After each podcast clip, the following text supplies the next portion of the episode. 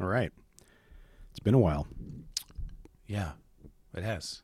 But no one's doing anything in the summer. And there's Yeah, I- and there's wildfires and no one cares about us. I'm sure most people aren't like, you know, where my summer's been terrible because Yeah. no politics at the dinner table has gone three weeks Right. without a podcast. Right. No, you- you're right. People are literally putting out fires Yeah. and and like or or they're bailing water um in in in like their basements. I was out. I was without electric for a week in New Orleans with 100 degree weather and uh, a humidity factor of a thousand. We were sleeping outside in tents because. Are you was too hot serious? Oh yeah. Oh my god. Now let me just preface that by saying we were completely fine. We had running Yeah. water. We had a generator for the refrigerator. My landlords are like New, Orle- New Orleanians that are could kind of be on. They could be on a loan. Like they're fine. Yeah. They got everything. Nothing's Okay. happening Yeah. at my at my at the, at the house I live in. Um, but still, just because of my uh, like my privilege in life, not having air conditioning was the end of the Oh, world for me. I I, Yeah. I thought about jumping. Meanwhile, there's people that Just like jumping off the levee and like- houses fell down, it. and I'm like, I don't have AC. Send me money. yeah. Did you start like a GoFundMe for for like a Anytime generator for someone AC? checked in on me, I would just say, "Please send money just in case." but in all seriousness, I mean, there's it's funny. It's like we, you know, Katrina was like the craziest thing ever because of just the levees breaking and then you know 15 to 20 feet of a water surge, which is unheard of. Right. So like we didn't necessarily have that in New Orleans because they held, but the outskirts, which are like the sinking Right. lands where the natives live and the fishermen and the shrimpers, like it was very much the same thing. Like their houses are gone again, Right. Um, and it's just something they need to figure out. But they're unfortunately it's not getting the press Katrina got for many reasons. There's a, a lot of other disasters going on. Plus, the the hurricane went all the way up north and was killing people in New York. So like, Yep. you know, you guys and Jersey. And Jersey. Yeah. Jersey got hit, man. but like there are there are people that have lost everything and it's Yeah. horrible Well, but hey man you let's know, transition to something happier. Um, it's 9/11 It's- today. Yeah. Like, why are we doing this I don't know. this is exactly what people want to hear. I've already cried two times in bed watching these stupid propaganda MSNBC. I'm just like crying. I'm just like, I can't watch this shit. They're, they're, they're hooking me, and I'm, you know, it's then I'm seeing, you know, all the politicians, you know, hugging, kissing Bill Clinton, and I'm getting angry. Oh God. And then I see Bush with his legs crossed and hanging out, and I'm just like, "Wh- why are we throwing tomatoes at these people? Yeah, I know. Seriously. Well, we're, we're going to talk about why we should be. Um, so today we're going to let's let's talk about 9/11 and Okay. what happened after. This is No Politics at the Dinner Table. I'm Tony Biancasino. And I'm Amit Prakash. Today is September 11th, 2021. So it's the 20th anniversary of 9 11. And we're going to talk about 9 11 and its various legacies. Where to begin? Yeah, well, lots of places.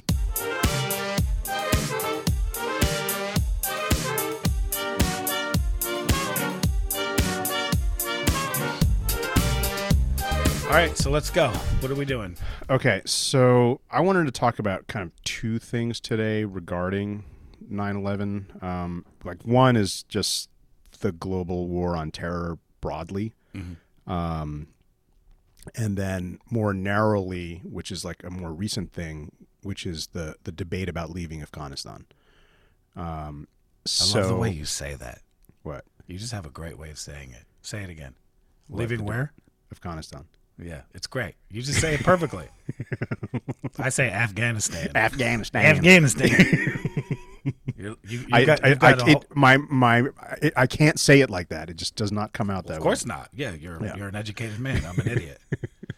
Um, okay, so let's start with the global war. Um, and there's a bunch, I mean, there's so many things we can talk about, but in terms of like defining it, and by the way, everyone, there's a, a whole new slew of books, you know, coming out right now about this that I'm starting to read, so I can't recommend them all, but what I've read so far, they're pretty amazing.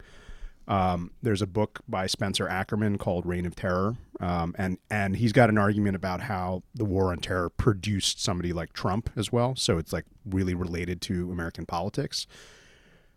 Our friend Sam Moyn has I just got his book in the mail yesterday, the book Humane about how America um, abandoned peace and embraced endless war. Um, and then there's another book by this guy, David Vine, um, called The United States of War, which starts from Columbus and goes through the, the global war on terror. Um, and so th- that's kind of like trio um, is going to be the education anybody needs if, if you want to read about this stuff.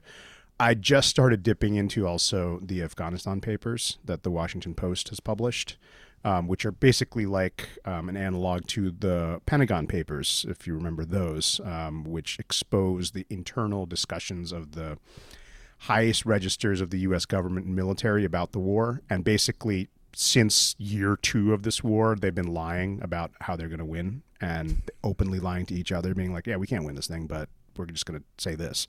Um, and so there's a catalog of that that's been published now. Um, but um, so that's just an aside of like if you're if you're looking to read stuff, that's good stuff to read. Um, so what is it? So on the face of it, you know, Brown University has um, this sort of accounting that they're doing, they're trying to do called the cost of war. Um, and they've counted, and they said this is an undercount, but they are able to verify this number about 900,000 people killed in the global war on terror thus far. Um, the numbers have gone, there's other numbers that are like 2 million, 3 million, et cetera. And they might well be true. They're not provable by documentation yet, but they might well be later on. Um, and the other one where there's a money trail, whereas 8 trillion has been spent thus far. All right. So that's like the, the blood and treasure cost, if you like, um, of this war. The other things that we've got and most of this killing is abroad, right? I mean, um, the the large super super majority of it is abroad. There have been seven thousand uh, American soldiers killed um, in this war um, over twenty years, um, but that's dwarfed by the number of um, people who have been killed by drone assassinations. Um, uh, just just one element of that war. Uh, but the other things that I think people kind of I don't know, maybe you've gotten used to over time. Um, and that's the scary part of it is that the war is often thought of as something out there, but the, actually the war has always been kind of brought home and is kind of made at home in various ways. So the other things that we've kind of gotten um, is the the practice of indefinite detention without charge, right? So the continued existence of Guantanamo Bay, um, you know, 20 years on, there's still people there who are just languishing, who they know are innocent, but no country wants them just because of the stigma of them becoming prisoners, right? Now worried that they might, might they weren't radicals to begin with, but they might have been radicalized by virtue of their imprisonment, and then nobody wants to take them, so they're just going to sit there in this hole.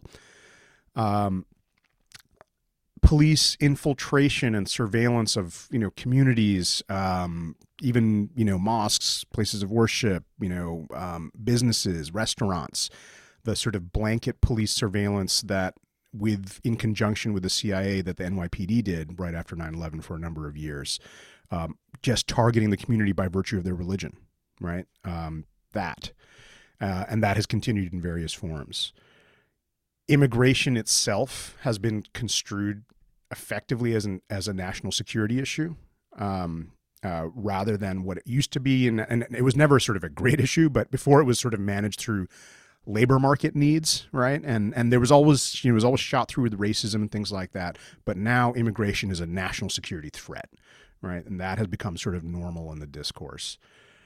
Secret prisons and the black sites all across the world, um, and then how do you get people there? Extraordinary rendition. You're just snatching people in airports, throwing them in basically unmarked planes, and sending them to these places. And then what happens there and what has happened there is torture.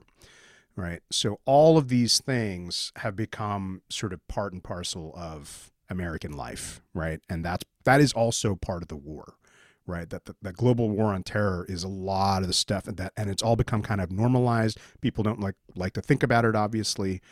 Um, this is a moment where I think we should. Um, And then the other thing I just wanted to sort of say in terms of like defining its features is that this is it's pitched and conceived as this very expansive war in time and space. So like the classic or maybe not so classic now, maybe a, a, sort of antiquated um, idea of a clearly uh, uh, demarcated um, and like territorialized battlefield is gone right? Like that's gone. It's just like the world is filled with fluid threats that must be continuously encountered and neutralized wherever they you know wherever the national security apparatus deems they are you know are, are, are rising.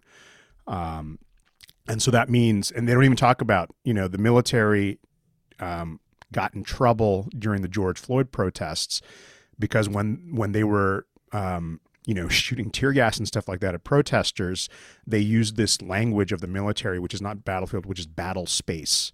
Right, like the you have to do this in the battle space. And first of all, they're you know confronting protesters as you know the enemy, um, but also I think the language is is an indicator that you know the whole world is a battlefield, if you like, right? Um, and the best sort of embodiment of that is the drone program, right? So that you can go anywhere at any time um, and do these assassinations. Um, and I don't know if people have followed the story of Daniel Hale and um, the the Air Force guy who just got sentenced to 45 months for for whistleblowing. Um, but there's a couple of things that that I wanted to just sort of quote from him, which I thought are really sort of profound. Um, so when he was getting sentenced in Virginia, um, this just happened this year. Um, he he said that quote it was necessary to dispel the lie that drone warfare keeps us safe that our lives are worth more than theirs i'm here because i stole something that was never mine to take precious human life. I couldn't keep living in a world in which people pretend that things weren't happening uh, that were. Please, Your Honor, forgive me for taking papers instead of human lives. Right. And and so what he kind of in his document, and he did steal documents, right? That's that's true. Um, and then he likely gave them to the Intercept. You know, that's that the Intercept as a journalistic organization is not going to say its source, but it's pretty likely that that's what happened. But what was shown in that is that sometimes nine out of the 10 people killed in a given drone strike were, were innocent. Right. Um, and now the numbers that we have are between 9,000 and 17,000 killed, but just by drones, just by this, you know, flying robots. Um, and of those, at least 2,200 were children.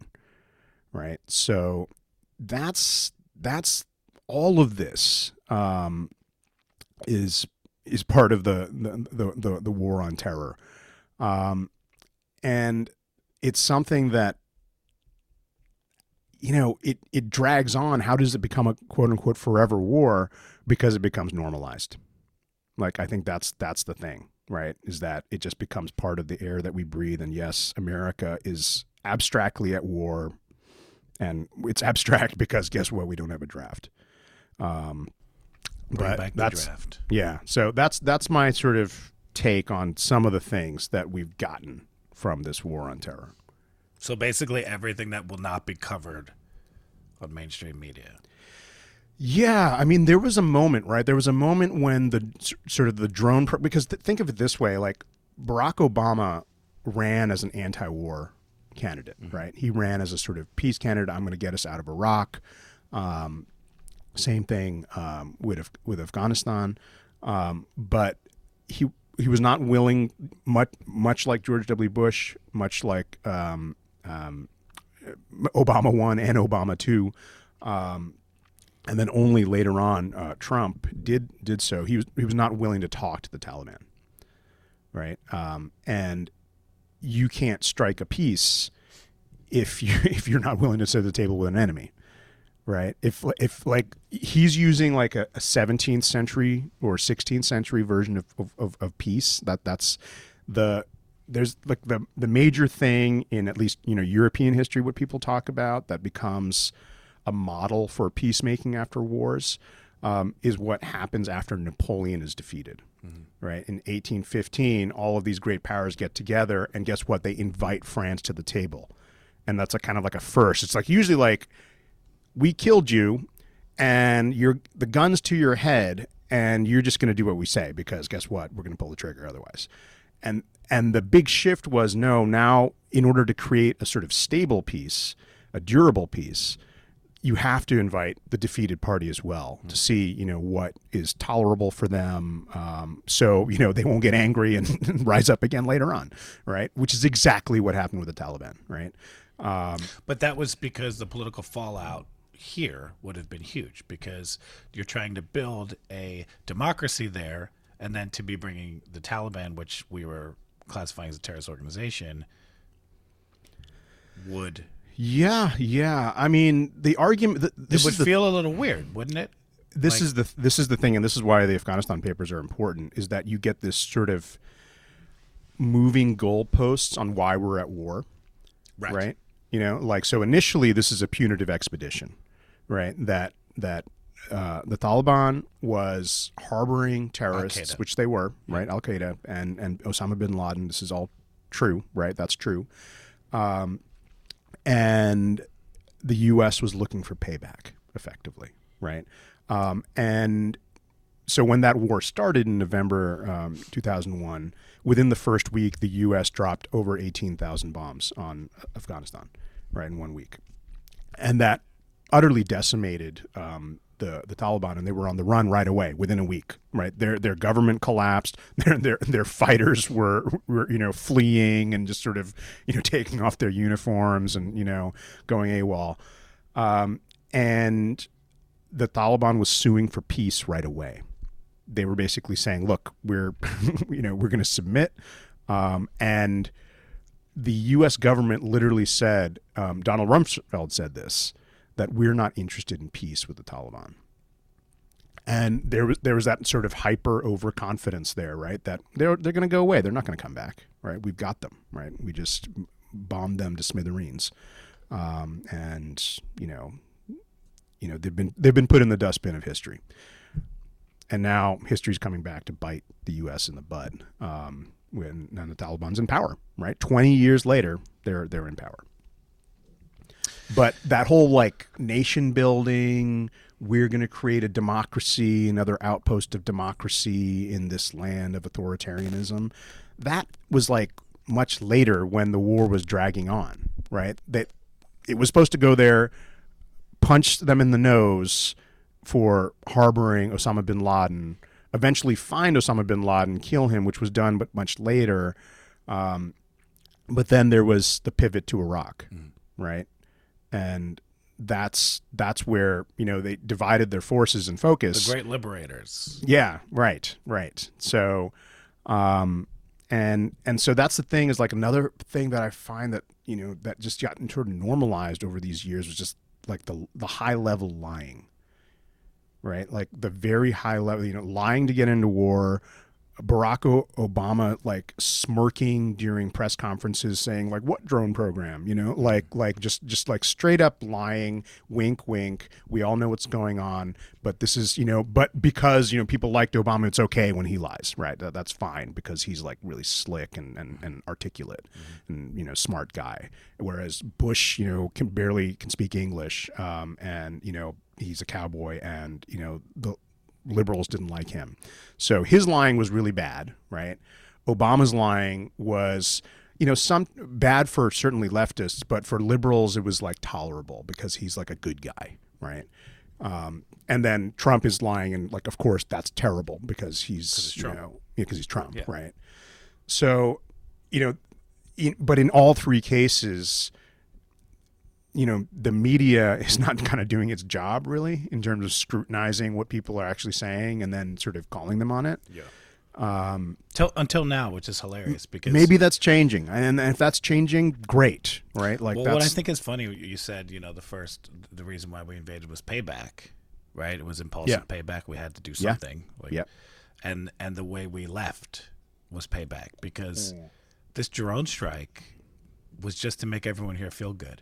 It was like we just killed a bunch of them within a day.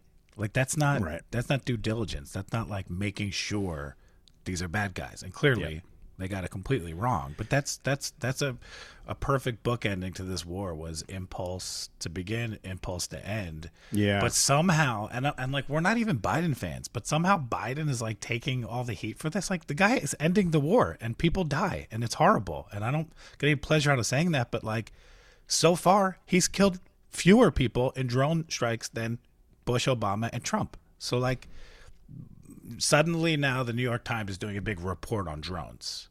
Right. Right. Where's the Obama report from the New York Times? Yeah, I mean, I was actually so happily surprised to see that that article we were talking about earlier. That that you know that the New York Times investigated, and they're like, yeah, this this supposed drone strike of hitting a cache of explosives and so on, They not the case. Yeah, yeah, the they they they water to his they they hit yet another family, you know, um, and killed a bunch of people, um, and and that's just the nature of the drone warfare, right? Of course. um, that somebody in an air conditioned trailer in Nevada with a joystick is pushing a button in Afghanistan and Terrifying. unleashing hell, right? Um, from you know hell from above, um, and it's the idea that you know that this is.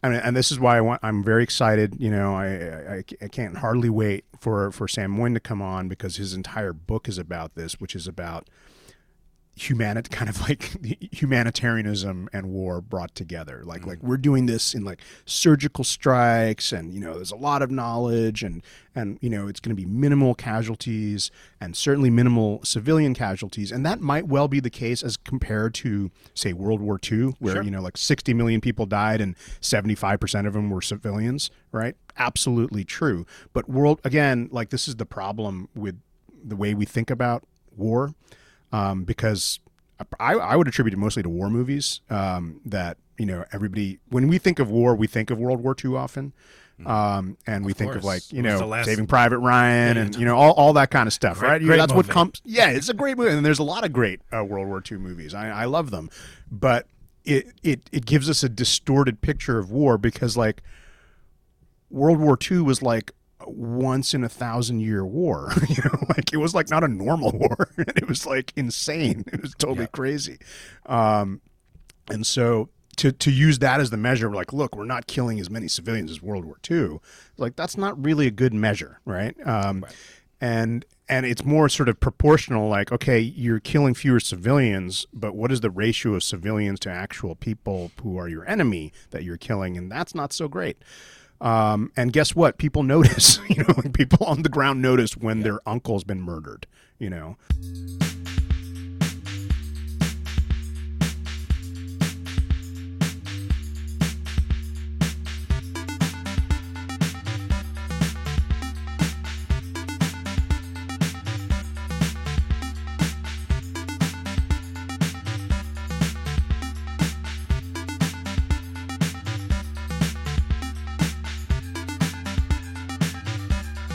In terms of getting out, maybe we can like move to that of of, of Afghanistan. Um, you know, one of the things that came out immediately from the right, but also from from liberal hawks, were like, oh well, now you know we've lost our you know redoubt in Afghanistan, and we're going to have more terror attacks in America, right? Like if we, you know, that that whole argument about if we don't fight them there, we're going to have to fight them here, right? Yeah. So so that's going to be the thing which is hilarious. it's i mean it's literally It's you're crazy. by having a kind of this logic of a forever war you know spencer ackerman, ackerman talks about this you produce forever enemies right like that that these the people who you're constantly sort of grinding down again notice this you know it's not an, an abstraction for them when the war is overhead um, um, and they're fleeing their homes and then they do become your enemy Of And- course. and then and then and then it's sort of reproduced over time Yeah, if my if my father and siblings were blown up by a U.S. drone, I would probably wish death to America. it's not that yeah. crazy. It's, I mean, it's not. It's just a human like they started this stupid MSNBC MSNBC thing today, like this tribute with like, and by all accounts, by the military and blah blah blah, and I told you these the biggest threats of terror are here at home now, and it's just like Brian Williams, like shut the fuck up. Yeah, You know, and it's like that's how you're starting this is like let's get a little fear in you. Let's all be looking over our shoulders. right. That's why you're getting spied on. That's why there's all like.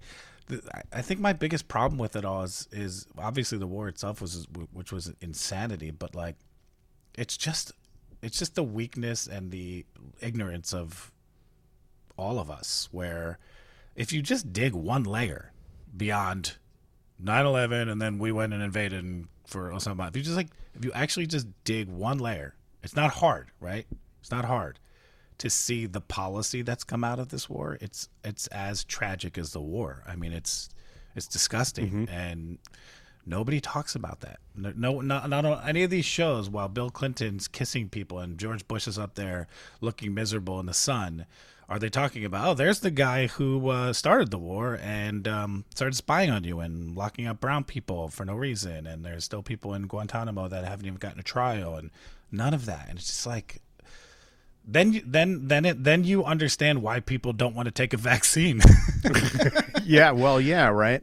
it's Is like that- yeah, because it's all none of That's this true. it's all that that's it and so if you can't understand those people i mean i don't agree with them i think they're Yeah. idiots but there's a reason why people don't trust anybody because we just sit here and pretend and the people you know you're supposed to be able to watch the news in the in, in the freest country in the history of the world and, and think it's fair and balanced and they're actually going to help you get somewhere but it's all just propaganda it's all propaganda Yeah, I mean, Brian Williams is a, a great example, right? Like this guy lied about his own like 100%. experiences in reporting. Like the reporters lying about his own, uh, you know, actual reporting. Like, oh, I was getting shot at and this that. I like, like, like you have no credibility, right? So, so that's the thing is that. I mean, it's a tragedy, right? Like on the one hand, there is all this. There's much more media. The quality's not very good, though. You know, like that. that There's more sort of basic, let's call it, access to information, but the actual quality of the media is really decreased, and you know that's because we pay less for media now, quite frankly, right? So like, there's fewer foreign correspondents and stuff like that. So like, that's yeah, one of the let things. me hold on. But let Yeah. me tell you this: I, that that's all the media companies crying poor mouth. They have more money than they've ever had. The New York Times has a podcast division. They've got documentaries on Netflix. Yeah, but trust me on this one. that's They're true, just but not that's- cycling the money to that because they don't care about it as much. So when they talk about that, it's B, it's BS. Look how much Vox is worth. They could easily take I don't know one million dollars of their billion dollar valuation and pay journalists more. They just don't want to. They want the clickbait. So when I hear that, I get a little angry because I- it's it's I- a very cheap way to pretend that's why, and it's not real. I see what you're saying, but those are like the behemoths, right? Like those are like the big companies. There used to be a media landscape where you had like a lot of reporters who could make a living. They weren't doing well, but they could make a living being like working for the Associated Press or or uh, Agence France Press, and you know, like like they're kind of like reporters who do a beat and then like sell their stuff to to other newspapers and stuff like that. So if the newspaper, if the local newspapers are all collapsing um, and being swallowed up by these behemoths and literally being bought by hedge funds and then just being like, you know, uh, stripped for parts, which is what these guys do Sure. then those guys who would have been on these beats doing that work literally do not can't eat right? So that's what i mean. Like i, I agree with you like you. the, the the very large ones yeah they have a ton of the new york times not hurting for money right? No, they, they're doing the best ever. and, yeah like, and they're you- you're- and they're doing the best they've ever done right? Like so they they've the and and they're like the amazon of media right like they dominate everybody and they set the agenda for for everything else right and they're completely utterly biased and that's the problem i mean and and, and and and it's one of the better places to go i'm not saying i don't there's journalists on there who i love and i trust but you know there's a lot of horrible stuff going on in the world. I don't need to see a bunch of white people in the Hamptons in your style section. You know what I mean? Like, like let's let's figure this out. You know? Yeah, Let's, yeah, Let's shrink yeah. that and put money maybe towards other things. But yeah who am I? So so like let's I want to talk a little bit about this sort of fear, right? So we're talking about this fear that's then cultivated by the media that okay, and here, you know, specifically if we leave Afghanistan, there's going to be terror attacks um, maybe not tomorrow, maybe not next month, Yeah, but they're gonna you know, build, in they're some gonna time, have they're Hard yeah, they're you know they're they're gonna you know they're gonna you know be seething and want, they're gonna want revenge, and that's why we need to have you know a permanent totally. base there, et Just like right? just like the Viet the Viet Cong. yeah, exactly, right. get So us too. the what I want us to just sort of point out is like we should be afraid of this leaving, but not for that reason. So the the there's an iconic photo already of that very large um, I don't know if it's a B fifty two or C thirty whatever they're called um, of of of Afghanis all huddled in there. There's like 800 people, no seats. It's an, it's like an emergency jet out of out of Dodge, right? So that's um, you know an important humanitarian image, and people should take that seriously. And that there is a there is a crisis going on there for all the people who did work with the Americans. Like they've got um, you know crosshairs on their backs right now, and they have I feel for them. Um, but for Americans, and this is of course what the American media is like. Well, this is what does this mean for us? Before that flight, more than 900 flights left, and that was bringing back all military materiel. And if the history of the war on terror as any guide, most of that surplus material is going to go to police forces Hundred percent. um, and and that is going to become a new the it's they're going to be flooded because they're not going to do what to do. What do we do with all this stuff now? Well, we'll just give it to the police, right? Um, and that is going to again have another transformational effect um, on U.S. life and a new sort of normalization of even more police sort of. We have all these new toys. We need to use them. Yeah, absolutely, absolutely. Um, the other argument was, well, how can we, you know, abandon Afghanistan? What will the Taliban do to the women and girls of Afghanistan? Which is a legitimate argument, right? Like the the, the Taliban has absolutely abhorrent policies with regard to women and girls. And they have a, abhorrent policies broadly. Sure. Um, but They're but bad guys. but They're bad but guys. specifically, um, you know, it's a, it's a it's a real sort of uh, patriarchy on steroids Mm-hmm. um, that that they're imposing. Right, everywhere is a patriarchy, but theirs is worse. Like, I, I I have no qualms about saying that. Um, but the the the major question is like like, like the U.S. needs to be there for the safety um, and to guarantee the safety of women and girls, and that might well have been the case for you know some elements of education. Um, certainly, upper and, and upper middle class and, and more wealthier Afghanis, uh, Afghani women, um, did better, right? Um, uh, and were able to sort of ascend into the government and the professions, et cetera, that, which is great. Those are all great things. But the flip side of that is that what we learned from Daniel Hale, the, the Air Force uh, uh, drone whistleblower, uh, is that again, that about anywhere between 70 to 90% of the quote unquote collateral damage deaths, um, um, let me rephrase that, that the deaths themselves, 70 to 90% were collateral damage. Um, and what that means is that many, if not most, of the civilians getting killed by the drone program, which is to say, American force, were women and girls. Um, and and so so the whole idea that the U.S. is there to protect women and Afghani women and girls, while they're killing them in drone strikes on a regular basis, um, does not add up in any way, um, and um, is actually quite the opposite, right? Like that's that's the the the, the major thing. But it's also part part of the problem with the thinking here, which is we need to do something. Sure, sign your kid up. no problem. Let's Right. get a little get a little Kickstarter where people that want to go stay there forever. Sign your kids up. Get a couple thousand of them. We'll get them trained by the CIA, and we'll send them over. I, I support that. I would love to see someone protecting the women and children of, of Afghanistan. That being said, that's not how this goes, right? Yeah. This is this is it, this is why we were there for 20 years is waiting for that big ending where it's all peaceful, the big liberators. It's not happening. So, unfortunately, nobody likes the outcome of this. Nobody with a brain or a heart. It's horrible. It's tragic. Um, but the alternative is what? Just keep keeps keep sending the troops there? Like you're not there. It's very easy to sit in your little cubicle or, or at this point on your couch on your laptop and be furious. But like, mm-hmm. we have to be real here. The withdrawal from Afghanistan was kind of a big deal.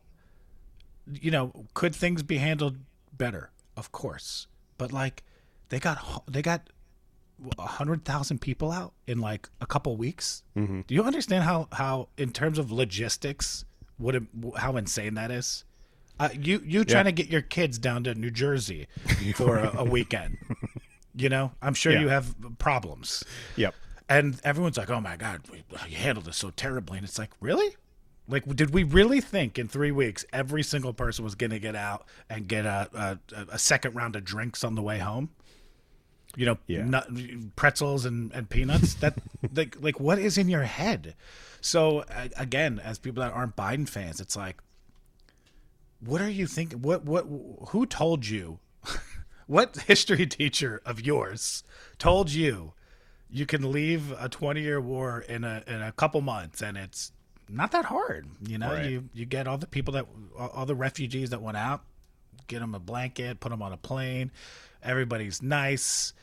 And it's like this outrage. It's so fake. It's so political and it's actually quite sad because you know, we're concentrating on that, and this is just right out of the playbook of the GOP, um, and it's we and people fall for it. Both sides fall for it. I have friends that are Democrats that are like, "Oh man, I don't know, you know, could have handled it better," and I'm like, "Oh, re- what would you have done?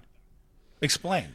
Yeah, what would I you mean, have done? Th- there's a number. So there's a, a, couple of things to bring up with this, right? So on the one hand, um, obviously the spec the reason people focused on this at all it's not because people actually care about they don't care the people of afghanistan no it's because there was a terrorist attack that killed 13 u.s soldiers um, and there right. hadn't been a death since um, last february That's and right. that was because donald trump struck a deal um, saying that we're going to leave don't shoot us while we're leaving yes. right um, and and they held to that deal, right? So it wasn't the, Tal- the Taliban actually condemned that um, mm-hmm. that attack, right? Of course, um, not in their interest to to do that on the last couple days. Um, so the that's that's why we're focusing on this. And so a couple of things come up here is that, and it's a terrible thing, but like that's what war is, right? Like so for for most of this war, American war means us killing people, right? And and suffering zero casualties. Yeah, right? this isn't like, a like, wrestling match. Yeah, yeah. That that that that the only way that American war can be sort of good and justified um, is that if we're killing people, we're killing the quote unquote bad guys, um, which, as we've shown, we're not. Um, um we're, we're, killing everybody, um, and that we don't lose any guys right? And of course, you don't want to lose any guys, and I don't want the U.S. Army to lose any guys, right? Of like, like that, that. That's absolutely true. But that kind of show that it, it's kind of a tell on the war, right? Which is like it's fine if we you know bomb kids um, mm-hmm. and you know murder babies mm-hmm. through the air, mm-hmm. right? But if we lose a soldier, um, that's horrific, horrific, right? Like right. But why is that horror not sort of generalized to like the, the, whole war is horrific, right? So that that maybe we should like roll back the war because um, we need somebody to blame because we we we're so removed from war in this country, post Vietnam. Like me and you, we never had a fear we are going to war. yeah, we, we've been spoiled. We're we're so video gamed about it that it's like, what do you mean, 10, 13 soldiers died? Right, American soldiers. Mm-hmm. They died. Yeah, and guess yeah. what else died? Seven kids, Afghan kids. What, what, are we going to pick and choose what's worse here? Yeah. I mean, that's what's so infuriating. And I'm not getting. I mean, I'm kind of giggling a bit, but I'm not. I get no pleasure out of any of this. I mean, but right. that's why I'm anti-war. That's why I'm pro-draft. Put the draft in. Let's yeah. see all these big loud, these big Instagram loudmouths when you know your 18 year old. Guess what? Go ahead, send yeah. them over because this or, is hey, what war is. People all, all, die. All those very muscular people who are very angry in their oh twenties, oh they could join Send up. They could join up. yeah, the whole Woodstock '99 doc. You could have sent that whole thing over there. We would have won the war really quickly. But that's the problem. Is that like, and I promise you, and I've, you know, we both know veterans that are our friends, our close friends, and I promise you, their view is a lot different and they feel some of them. I'm not going to speak for them, mm-hmm. but some of them that I've been in contact with feel extremely um, removed from American citizens' view on this because they feel forgotten. They've been there for 20 years, dude. There are military personnel that have done over 10 tours in Afghanistan. Yeah. Yeah. That's that's two decades. Yeah. And their whole entire existence has been there while we have not thought about this war. We only think about it during elections. We only think about it when like the media tells us to because something happened uh, uh, anniversary of 9-11 we got to talk about it again. But let's be real. All you people out there you're not thinking about this daily like oh those soldiers. Like are you writing letters to them? You guys been pen pals for 20 years? Because i tell you what they'll read the letters. Have you sent a care package? No. I can assure you that if you ask any veterans, have you been receiving care packages from randoms for 20 years, they would say, oh, hell no. because it's bullshit. And like, you know, it's propaganda that's put in your head and you fall for it every time while they're pulling the wool under your eyes and taking your freedoms from you. And I, more, as much as anybody, I, I love. I love our mil- our military guys, our, our and, and girls, like our men and women. You know, the, these are these are not these are not people that like want to be there. Like people don't join. No, not everybody joins the military because they want to go to Afghanistan and kill people, right? A lot of people, it's a way out of something worse. It's like an actual way yeah. out. It's it's a way out of the the the the um the All the means they were problems of America. into. Yeah, the problems of America. they get get education paid for. They get a paycheck. They get good insurance. They, you know, it's actually a good career if you're not fighting. It's a great career, um, and it's like those people that's you feel bad for some of those people as well. That like that's their way out, and you know they go over there trying to get people in Afghanistan to get blown up by ISIS, and it's uh, That- the whole mess is it's just a mess. that's the interesting thing about the whole debate about the leaving of Afghanistan is that I've just been trying to read as much as possible from like all the op-eds by veterans and stuff like that, just to sort of Me get too. a picture of you know. so another Ackerman who I really like is Elliot Ackerman, who is a novelist um, and a journalist, but um, um, he did six tours in Afghanistan and Iraq. Um, and led an, an all Afghan unit um, of, of forces there. I've read right? some of so, this stuff. yeah, so he he wrote in the Times either, and he was very critical, um, not of the policy of leaving, but how it was done. Right, that that there sh- that, and and I can get that because if if you if you were a commander of Afghan troops and now those troops have not gotten out and No, you're- you're they're pissed. basically um, dead men walking, You're pissed. um, then I can understand why you'd be very angry with with the Biden administration, right? It's like it's not, it's like it's like it's not a critique of the policy; it's a critique of the policy execution. It's like no Right. no man left behind. Yeah, unless uh, you're yeah, exactly, exactly.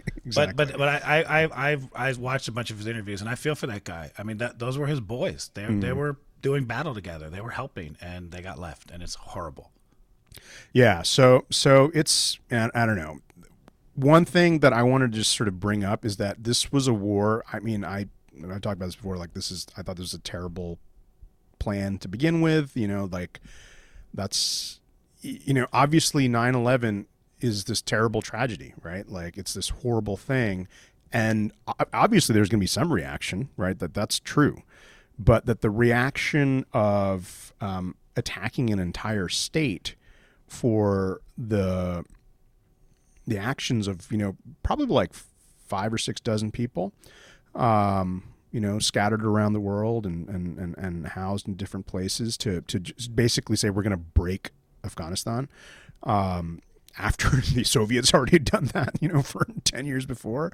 Um, and this is a society that's been at war for 40 years right? I mean this is I mean to to live in Afghanistan you've been at war since 1978 right? Um, you know basically as old almost as old as I am um, and Almost. one of the things is that I think the war was lost because the policy was kind of distorted and mangled from the beginning.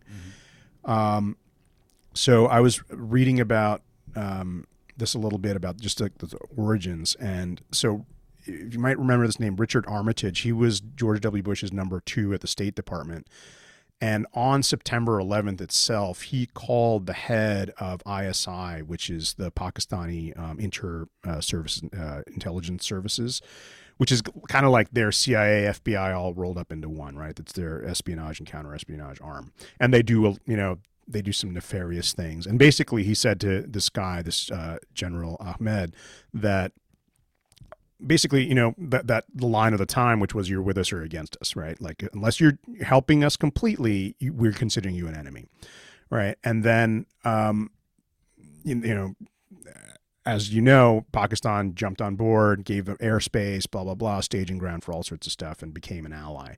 Um, but the other part of it was that General Ahmed started trying to explain the Taliban. He was like, look, the Taliban grew up and flourished um, in the sort of mid 90s after getting um, a lot of money from the CIA. Um, and the you know, Russians. U.S. Yeah, yeah. So to get U.S. interests and stuff like that, and so that it's this complicated history. Um, or- and the Taliban, in some ways, sees the U.S. as an ally in various cases, um, and so on and so forth. And Armitage, and this is according to Armitage himself, he said he cut him off right away. He said, "No," and I'm quoting him here. No, the history begins today.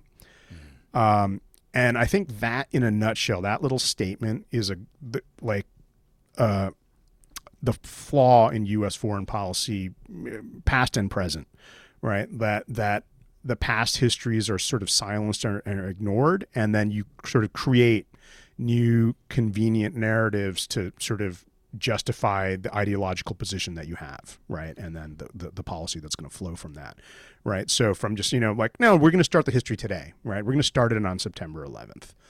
Um, and that was echoed by by many people in the U.S. government at the time. There was this uh, a fairly infamous statement by this guy Cofer Black, who was a CIA um, guy, who said that there was a before 9/11 and then there's an after 9/11, and after 9/11 the gloves come off, um, and um, that kind of shows that well there's no interrogation of not to again not to justify it but like why did 9/11 happen? Like like there's there's no interrogation of the past because the past doesn't matter right? The past doesn't matter. There's only uh, looking forward now. Um, and it's uh, basically a misunderstanding of how the past works like you can't quarantine you can never quarantine the past I know, but that's just that's what we do. yeah That's yeah what we do. That's what we do with everything. That's literally what we do. From our from Columbus to Afghanistan, that's what we do. yeah So, yeah, I don't know. It feels like there's a small fraction of people out there that would like that to change. Um, but yeah, that's a that's a perfect quote. History starts today. Yeah. Of course it does. Yeah, why would you want to why'd you want the skeletons to come out? Let's just Right. pretend it didn't happen. It's why Ellen DeGeneres' friend George W. Bush is I'm looking up my TV speaking in Pennsylvania right now, and everybody gave him a round of applause. this guy should be in a jumpsuit I always, I always remember. I remember watching the like Senate voting, like to go to war in oh. Afghanistan, and they would all get up there and talk, and like they all got their little moment. And I'll never forget John McCain saying, you know, his big line, everybody went nuts, was like, you know, God may forgive you, but the United States will not. And then like thumbs up, like, let's get him. And there's a guy who was a war prisoner. right You know, that's how, that's how, that's how much people wanted to go to war. yeah It's insane. yep But uh, today's a great day because hopefully it ends young Americans being sent to this war specifically. Hopefully, the younger generation seems pretty anti-war. It- changes policy. It changes, you know, some some seats in the House. Um, and uh, you know, we we are great. We are grateful to our our troops that did have to go. It's not it was not their choice. And you know, we we as much as me and you are really critical of American policy, that does not take into account um, that we aren't very aware that this was not a choice for a lot of people. And even though Yeah. we're critical of the military policy, you know, I just think it's important to always say that, that that's not extended to the, the young men and women that are out there trying that are just out there because they're soldiers and that's their job. And Right, right. you know, we're thankful for those people because we're not going. and um, you know, it's it's it's a weird, complicated relationship because you know it's it's part of what makes everybody feel safe here, but unfortunately, they get abused just like everybody else in this country, and it's the big tragedy of of uh, the fake patriotism that will go on today, and everybody will hug a fireman and love a cop and support our troops, but like you, the way you support your troops is by not sending them to war. So Yep. keep that in mind with the Yep. people you vote for. Yep. Because Lindsey Graham thinks we're going to go back. Yeah. Oh my God. Well, I, I want to end with that. That's a good statement to end with. Support the troops by not sending them to war. Indeed. Um, Apologize right. to him if you supported it. That's how you can you Yeah. start your history with your past. anyway, uh, great. What a, yeah. Let's end it right there because I'm sick of talking about it. Yeah. And Yeah. hopefully we can, you know, correct some issues. I think so. I'm Yeah. I'm I'm actually optimistic right now. I think there's a critical mass of people actually in important positions Yes. and then also on the ground that that are that that it makes sense for the world and for the US to be anti-war. And you know, the last thing I'll say is God bless social media. Uh, As much as I hate it, you're actually seeing a vast um, majority of veterans out there saying, you know, we shouldn't have been there, and it's nice to hear from them. Yeah. When when things are being when subjects are polarizing because of the political nonsense here, actually the people that went when they come back and justify our progressive views, it's like, oh, thank God. Yeah. Sorry, man. I know. I was thinking you'd be mad at me, but anyway, okay. Um, we'll be back next week.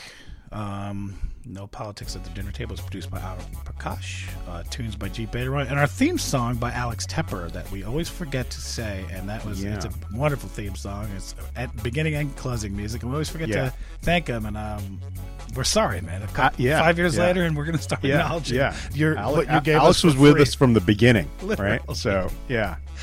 Props he hit me up that day and he was like, "Hey man, can you? I'm uh, doing. I'm getting hired to do podcasts, and I was showing your thing, but I'm not credited." And I was like, "Whoops, sorry, man." Right? Yeah. yeah, we paid him good money for those songs.